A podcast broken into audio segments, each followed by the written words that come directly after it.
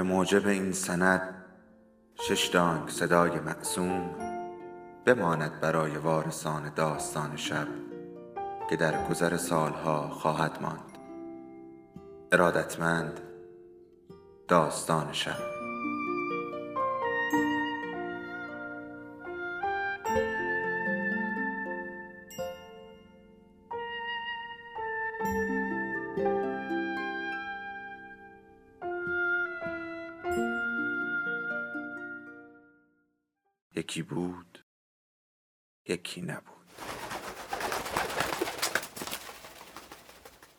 به نام خدا. اصفهان جواهر صحرا از هر الماسی رخشانتر است. پلهای آن مانند رنگین کمان بر روی آبهای درخشان تاق می‌زنند. مساجد آن آسمانها مانند نیزه های ایمان می شکافند و بازارهایش لبریز می شوند با گنجینه هایی که تمامی دنیا ممکن است بدان رشت برد. پیر دو لول مستشرق فرانسوی. حکیم قسمت بیست و چهارم. پسر و همراهانش در دریای سیاه بودند و به سوی مرز ایران در حرکت. فلحال او خود را در کنار لونزنا دید. من از زوی شنیدم که بین تو و اون نورمن در کاروانسرا چه گذشت. باید بیشتر بر لفظت لگام بزنی. مبادا دیگران را به خطر بندازی. پسر هم تایید کرد. در نهایت وقتی کیفش را جابجا می کرد آهی کشید. چیزی شده انگلیزی؟ پسر گفت چیزی نیست. در حالی که نمک محلول در تعریق به درون چشمانش میریخت دستش را روی شانه دردناکش گرفته بود. به شخص زوی اندیشید و پوزخندی زد. او گفت یهودی بودن حقیقتا سخت است. سرانجام به یک دهنه متروک رسیدند و پسر کشتی باری پهن و پهلو گرفته ای را با یک دکل و سه بادبان یکی بزرگ و الباقی کوچک را دید. از رب آرگه پرسید که این چه نوع قایق است؟ بچه قایق اما خوبه. ناخدا را خطاب قرار دادم. بیا بیا! او ایلیاس بود. ملاح یونانی بور و فروتن با چهره آفتابسوس که در آن پوسخند دندان شکافدار سپیدش میدرخشید. پسر او را برای تجارت بیش از حد بی پیرایه دید. زیرا از قبل در التزام نه مسافر سرتراشیده بدون ابرو و مژه بود. لانزانو نالید. درویش مسلکا رهبانان مسلمان. بالا پوش آنها از پارچه های آلوده بود. از کمرچین تنابی که به هر کمر بسته بودند یک فنجان و یک بند آویزان بود. در میانی هر پیشانیشان نیز یک علامت تیره گرد مانند پینه دیده می‌شد. ربلون زنا بعدها به پسر گفت که این جای پیشانی است.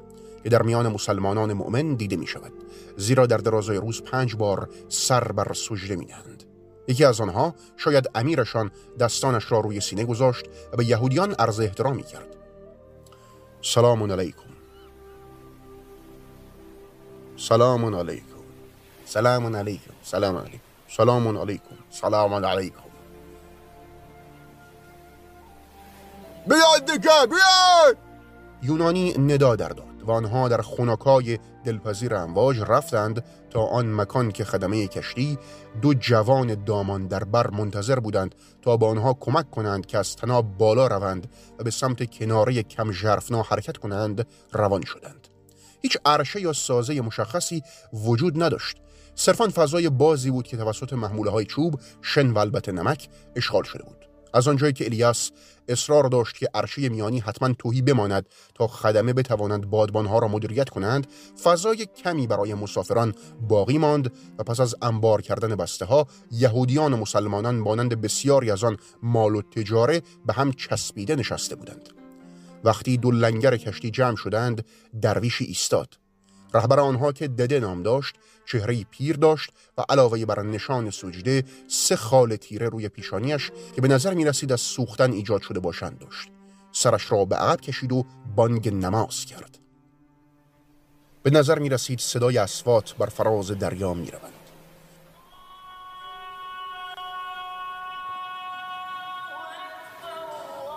جماعت شاگردانش لا اله الا الله را همخانی کردند. الله الله الله الله الله کشتی از ساحل دور می‌شد. باد را با بادبانهایش همراه می کرد و سپس به طور پیوسته به سمت شرق در حرکت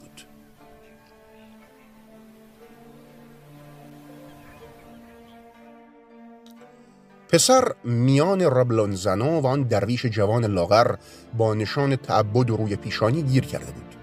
جوان مسلمان به او لبخند زد و در حالی که دست در کیسه می کرد چهار پاره نان به کف برآورد که میان یهودیان نیز تقسیم کرد. پسر گفت که سپاسگزار است اما میل ندارد. باردار بردار در غیر این صورت توهین به حساب میاد. درویش به راحتی و آن هم به فارسی گفت بردار خوی. از آرد حلال پختی طیبه مثل مانند هم نداره. لونزانو پسر خیره شد. بدون شک از اینکه او فارسی صحبت نمی‌کرد ناراحت بود. درویش جوان نان را از نظر گذراند که شوری به خود گرفته بود. او گفت بنده ملک ابوال اسحاقم پسر خود را از ترس جس بن بنیامین نامید. درویش سری تکان داد و چشمانش را بست. به زودی در خواب فرو رفت و خورخور می کرد که پسر آن را نشانی از فراست او هم می‌دانست. زیرا سفر با این کشتی بسیار کسل کننده بود. نه منظره دریایی بود و نه ساحل در دید جذابی که با جزئیات تغییر کند. با این حال چیزهایی برای اندیشیدن وجود داشتند. وقتی از الیاس پرسید که چرا آنها از محدوده خط ساحلی فراتر نمی روند یونانی لبخندی زد. خیالشون نمی‌رسه. بیان وسط آب کم عمق ما را گرفتار بودن پسر انگشت اشاری رو دنبال کرد و نشانهای درخشان کوچکی را دید که گویا بادبانهای بزرگ چند کشتی بودند دزدای دریایی! راهزنان آب! امیدوارم شاید ما بیشتر دل به این دریا بزنیم که بعد با یه حمله کشتی رو بگیرن. با فراز رفتن خورشید بوی تعفن بدنهای شسته نشده هم کشتی مسلط شد. بیشتر اوقات نسیم دریایی می آمد و آن را از بین می برد اما زمانی که نمی آمد به طور قابل به توجهی ناخوشایند بود. سفر با مسلمانان فواید بسیار داشت.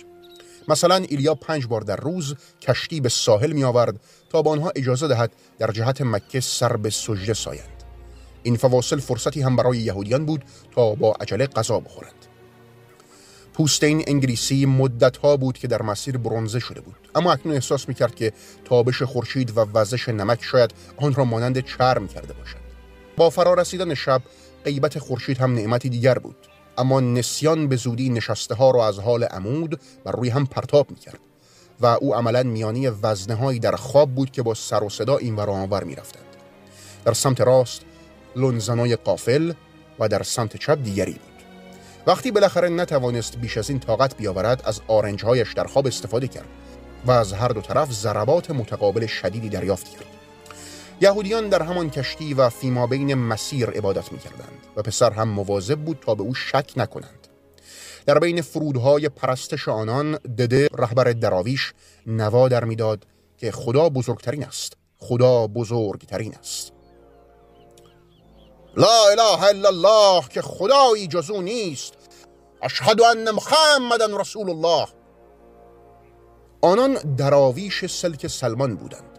یار پیامبر اسلام که قسم خورده بودند در فقر و تقوا زندگی کنند. دستارهایی که بر سر داشتند نشان چشم پوشی از تجملات و زخارف دنیوی بود.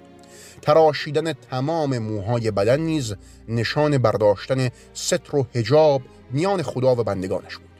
فنجانهایی که بر کمرچین داشتند نشان از حدود ژرف مراقبه تسمه های آنان برای راندن شیطان نشان پیشانی راه توبه را نشان و تکه های نان که به غریبه ها می‌دادند نشان آن نانهایی بود که جبرئیل امین برای آدم در بهشت آورده بود. آنها البته در طریق زیارت بودند زیارت عتبات متحر در مکه. دو روز اول آرام آسان بود. اما روز سوم بود که باد وزیدن گرفت و دریای خروشانی پدید آورد الیاس به طرز ماهرانی کشتی را میان خطرات دزدان دریایی و کوبش امواج حفظ می کرد. هنگام غروب خورشید اشکالی تیره و براق هم از آبها برخواستند و در کنار و زیر کشتی روان بودند.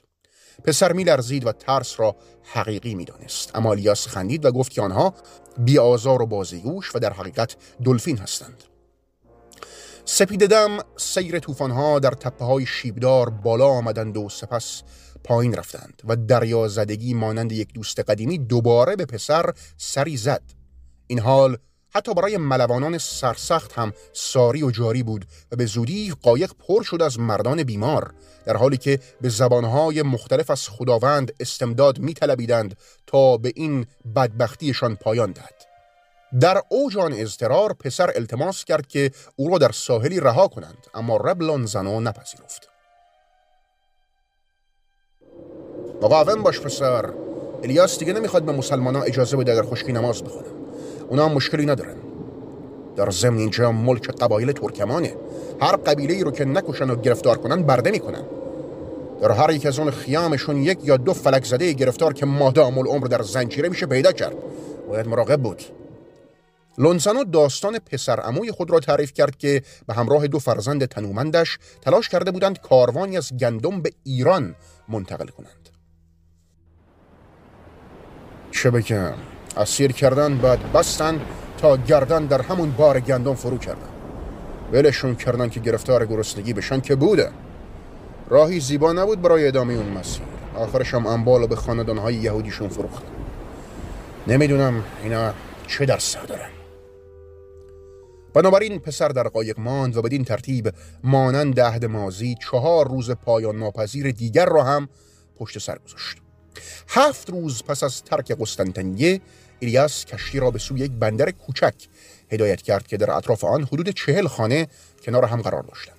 تعدادی از آنها سازه های چوبی زهوار اما اکثرا از جنس بلوک های سفالی بودند. بندری نبود با ظاهری دوستانه اما نه برای پسر که شهرهای مانند ریزه را نیز به یاد می آورد. هنگامی که کشتی اسکله را لمس کرد در آویش فریاد برآوردند. الحمدلله الحمدلله الحمدلله الحمدلله شالله شالله لونزانو هم به زبان خود شکر کرد. پسر با پوستی تیره بدنی نازک و شکمی مقعر از قایق برون آمد با احتیاط بر روی زمین بلند شد و دور از دریای بزرگ قدم زد. بده دوباره به لونزانو سلام داد. ملک به پسر چشمک زده و لبخندی زد و رفت. لونزانو گفت بیا پسر. یهودیان چنان هیجان زده بودند که گوی می‌دانستند دقیقا به کجا می روند. این شهر شهر جدید ریزه شهر جذابی نبود. سگهای زرد بیرون میدویدند و به آنها پارس می‌کردند. از کنار کودکان قهقه زن با زخمهایی درون چشمانشان رد شدند. زنی هم دیدند که گویا چیزی روی آتش میپخت. دو مرد هم در سایه نزدیک خوابیده بودند.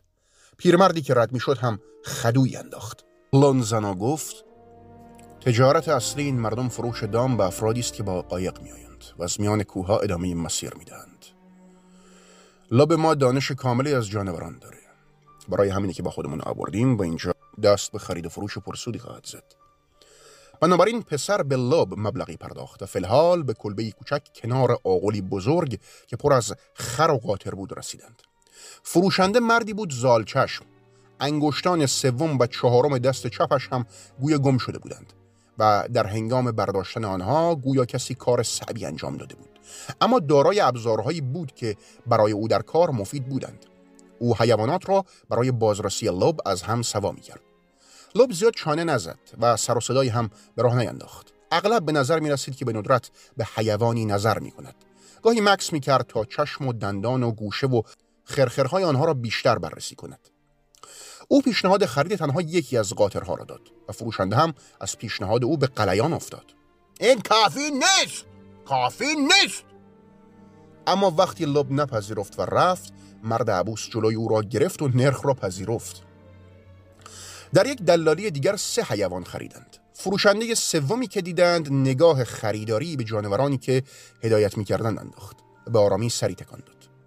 او برای آنها حیواناتی از گله جدا کرد. اریا گفت ببین چطور نصیب همدیگه رو می‌دونن. اون می‌دونه لب ما فقط بهترینا رو ور میداره به زودی هر چهار عضو یهودی یک الاغ کوچک و مقاوم برای سواری داشت و همینطور قاطری نیرومند برای خدمت به عنوان حیوان بارکش. لونزانا گفت اگر خدا بخواد و همه چیز خوب پیش بره فقط یک ماه تا حدود اصفهان راه در پیش داریم. این دانسته به رب قدرت تازه ای داد. آنها یک روز را در دشت ساحلی و سه روز را در کوه پایه ها گذراندند. سپس در تپه های بالاتر بودند. پسر این کوه ها را دوست داشت. اما این قلل خشک و صخره‌ای بودند که شاخ و برگ در آنها کم بود. لانزنا گفت بیشتر سال اینجا خشک. بهارم که بیاد موسم سیلابای وحشیه. الباقی زمانها هم که خشکی دوباره برمیگرده. دریاچه هم پیدا به آب شوره. قدرتی خدا به هر صورت یه حکمت اینجا هست. اما با کسانی سفر می‌کنی که بدونن آب شیرین از کجا بیارن؟ منظره بینقص در سوار شدن آنها مشاهده نمی‌شد. زیرا اگر مردی کوتاه قد نباشد هنگام سوار شدن بر الاغ تناسب خاصی در ظاهره وجود ندارد. پاهای پسر به سختی به زمین می رسیدند اما اولاغ به راحتی می توانست وزن خود را در مسافت های دراز تحمل کند. و جانور چابکی بود که برای بالا و پایین رفتن از کوه کاملا مناسب بود. او سرعت لونزنو در مسیر را دوست نداشت زیرا کاروان سالار خود شلاقی داشت و مدام با آن به پهلوهای مرکبش می‌زد و مسیر را ادامه می‌داد. پسر گفت چرا انقدر سریع می‌روند؟ اما لونزانو حتی به خود زحمت نداد برگردد و جواب دهد. این لایب بود که پاسخ داد. واضح بش پسر. اینجا مسافر جماعت امنیت نداره به خصوص از ما یهودیا که نفرت ویژه دارن. چند و چون این مسیر در اندیشه همه بود. پسر البته هیچ چیز از آن نمی‌دانست و اگر خدای ناکرده برای سه نفر دیگر اتفاق خاصی رخ می‌داد شک داشت از این محیط تیره و خسمامیز جان سالم به در برد. مسیر به سرعت در فراز و فرود می‌شد و میان قلل تاریک و شگفت شرق سرزمین ترکان میپیچید. اواخر بعد از ظهر روز پنجم به نهر کوچکی رسیدند که با حالتی عجیب میان سواحلی پر از سنگ حرکت می‌کرد. اریه گفت کراس به تحقیق آب داخل قمقمه تقریبا تمام بود. اما اریه وقتی به سمت رود رفت سری تکان داد. جوری که پسر باید می‌دانست گفت کورا شوره. و آنها دوباره سوار شدند. هنگام غروب حدود یک پیچ به پسری رسیدند که از بوزه های مراقبت می‌کرد. با دیدن آنها از جا پرید. پسر گفت آیا بهتر نیست برای گرفتن نرخ به او سری بزنند؟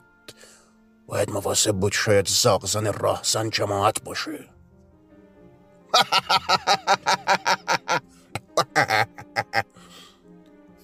لونزانو به اون نگاه کرد و لبخندی دیگر زد و پسر دید که گویا قالب توهی می کند نه ترس پسر یهودی بود.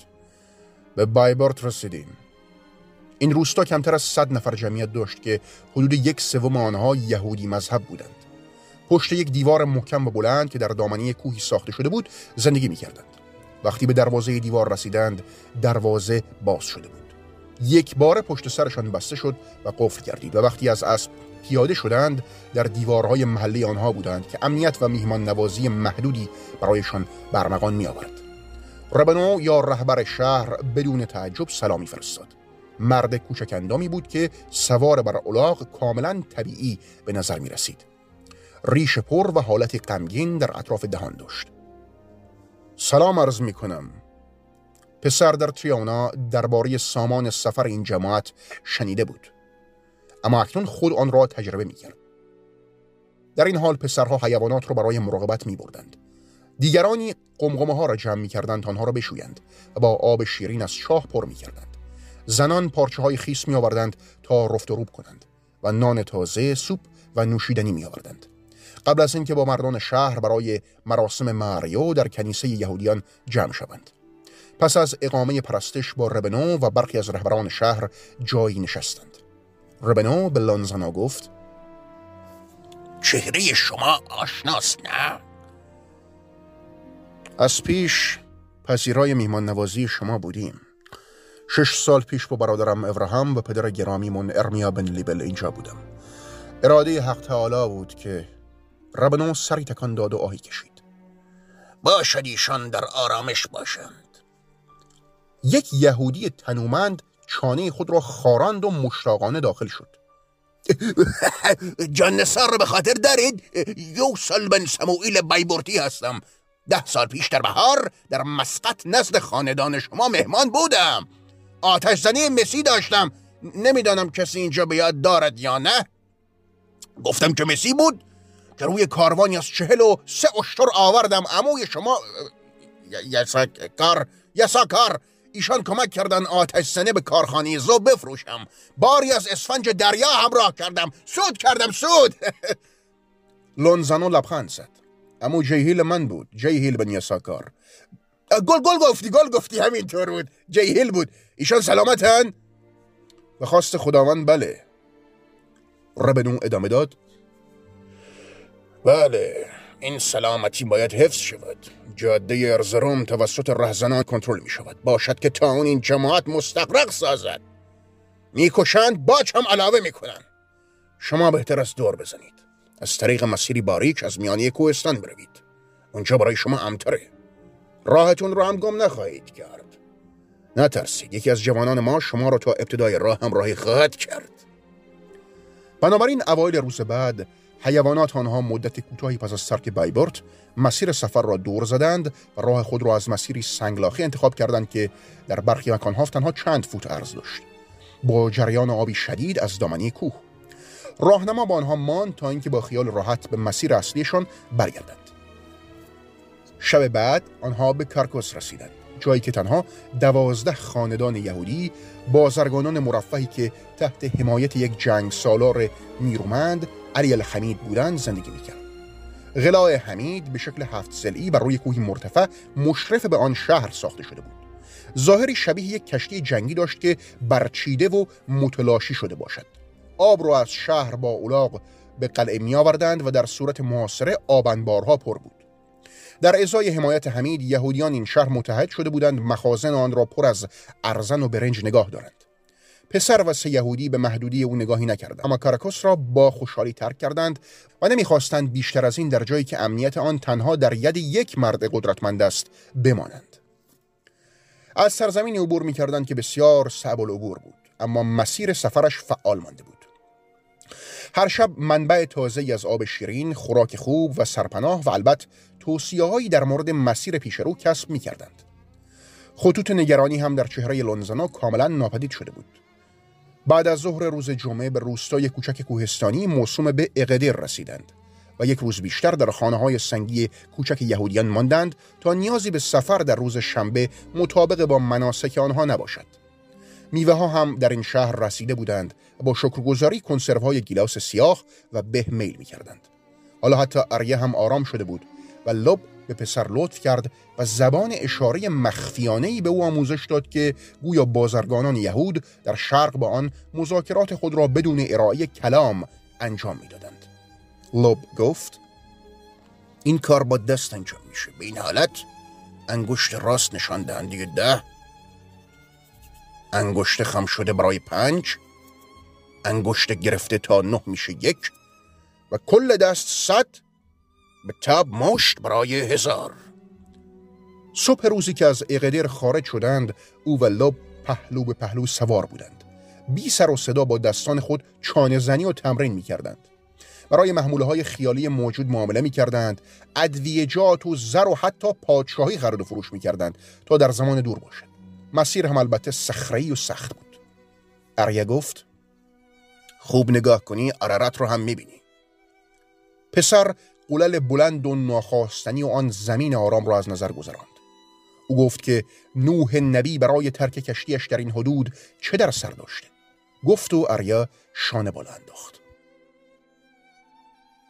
در نزدیک شهر بعدی آنها درنگی دگر کردند.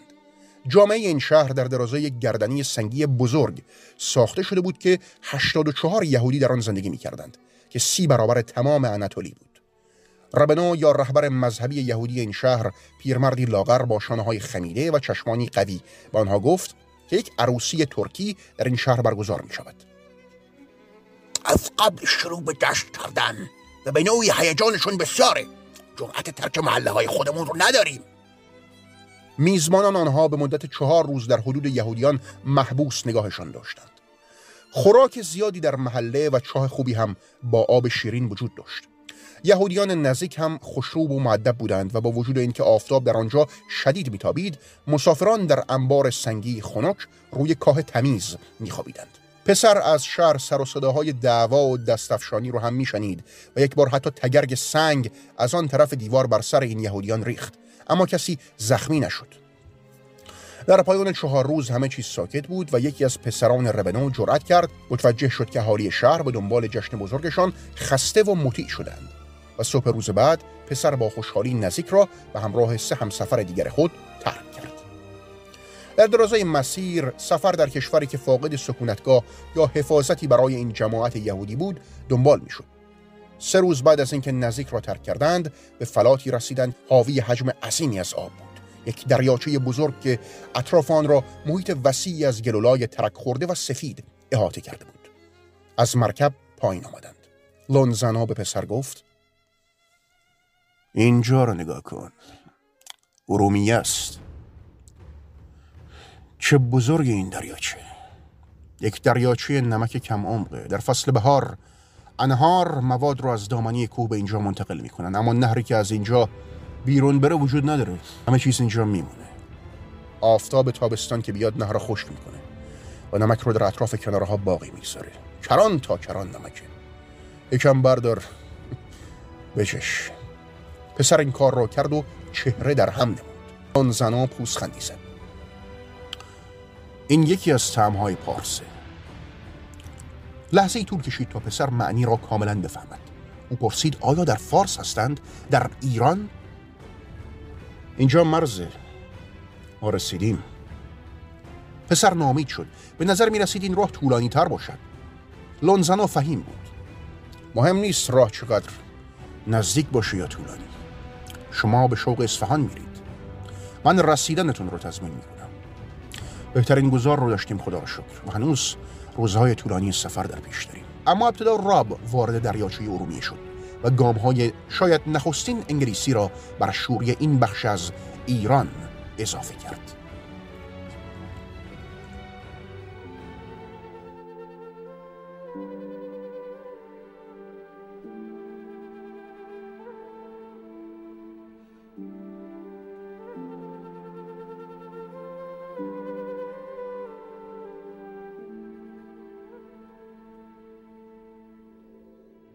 داستان شب بهانه است.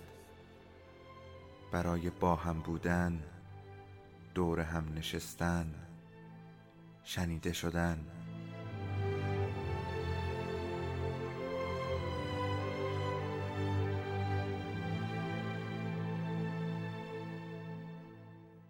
صدای افسانه ها رو میشنویم